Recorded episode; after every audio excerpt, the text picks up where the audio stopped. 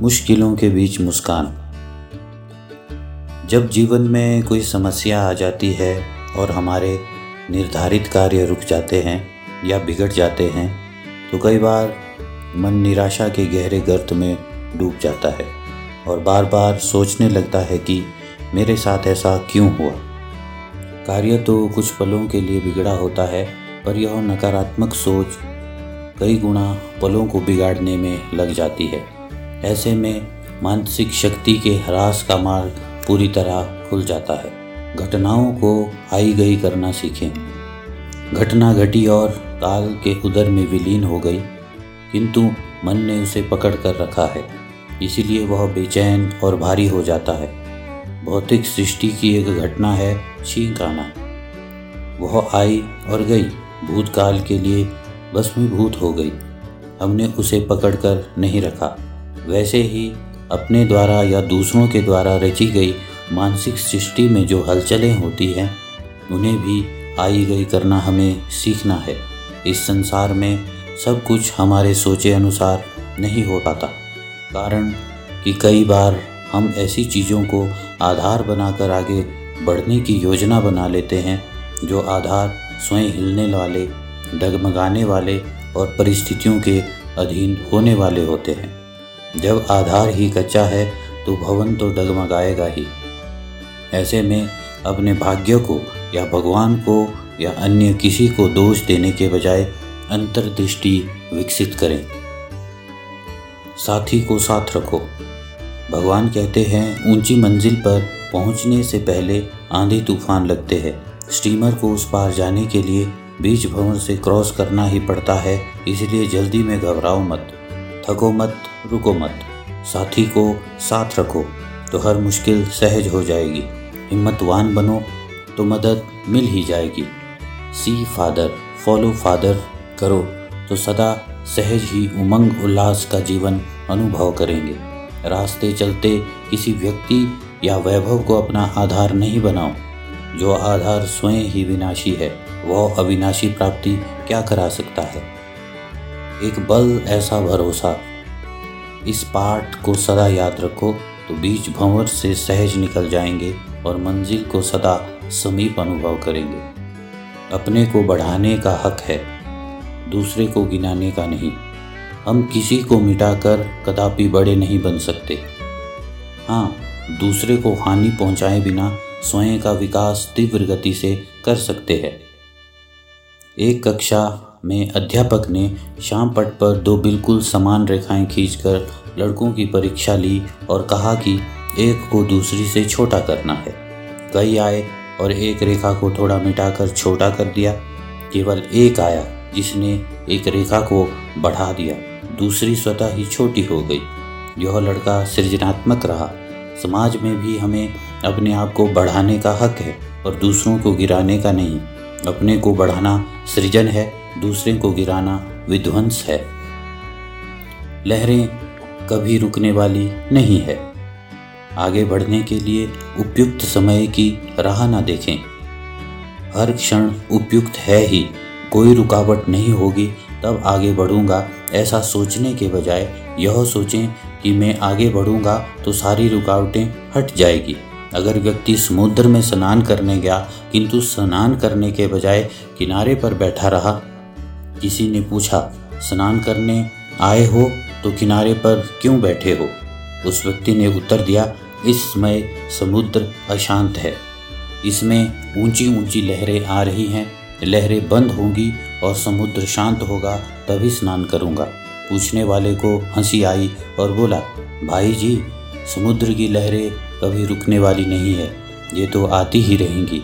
लहरों के थफेड़े सहे बिना समुद्र स्नान कभी नहीं हो सकता। यह हम सब की कथा है। संसार समुद्र के समान है। इसमें बाधा रूपी तरंगे निरंतर उठती ही रहेंगी। उनके बंद होने का इंतज़ार ना करें। आगे बढ़ें, स्वतः ही वो रास्ता छोड़ देगी। क्या है आलोचना? प्रशंसा या आलोचना? दोनों को उन्नति के मार्ग में बाधा ना बनने दे। प्रशंसा सुनकर फूल गए तो भी पुण्यों का खाता क्षीण होगा और आलोचना सुनकर उत्तेजित हो गए तो भी पुण्यों का खाता घटेगा। अतः अनदेखी करें अपने गुणों के बखान की और दूसरों के अवगुणों के बखान की। आलोचना क्या है? जो लोग जीवन यात्रा की रुकावटों से थक कर खड़े हो जाते हैं, आगे नहीं बढ़ पाते, वे राह के किनारे खड़े होकर औरों पर पत्थर फेंकने लगते हैं, ताकि वे भी रुक कर उन जैसे बन जाएँ। पर समझदार लोग इनकी अनदेखी कर यात्रा जारी रखते हैं। प्रशंसा आलोचना के कारण है राग द्वेष। जिससे राग है, उसमें दोष और जिससे द्वेष है, उसमें गुण दिखाई नहीं देते। स्वामी विवेकानंद ने कहा है, यदि मेरी कई कमियों के बावजूद मैं अपने आप से प्रेम कर सकता हूँ तो मैं दूसरों की भी कई कमियों के बावजूद उनसे भी प्रेम कर सकता हूँ। समस्याओं को एक तरफ़ रख, जीवन का आनंद ले।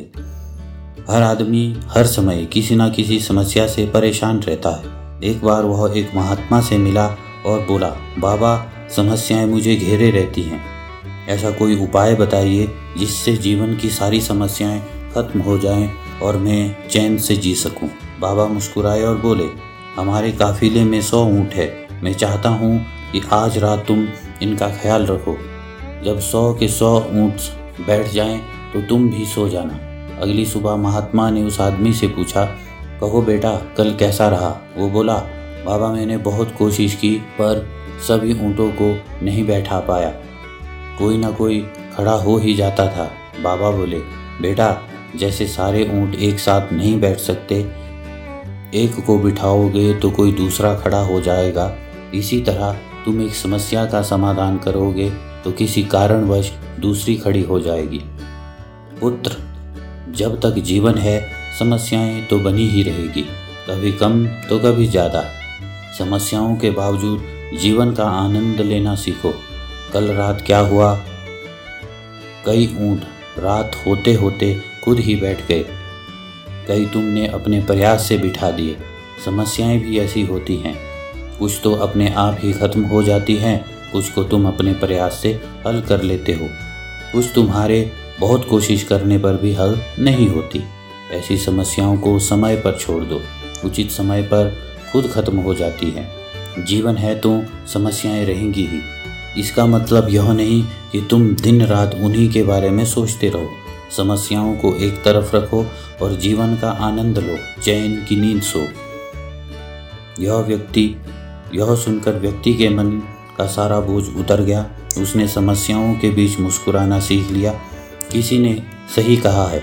समस्याएँ ट्रैफ़िक की लाल बत्ती की तरह होती हैं। थोड़े इंतज़ार के बाद बत्ती रंग बदल लेती है, अर्थात हरी हो जाती है।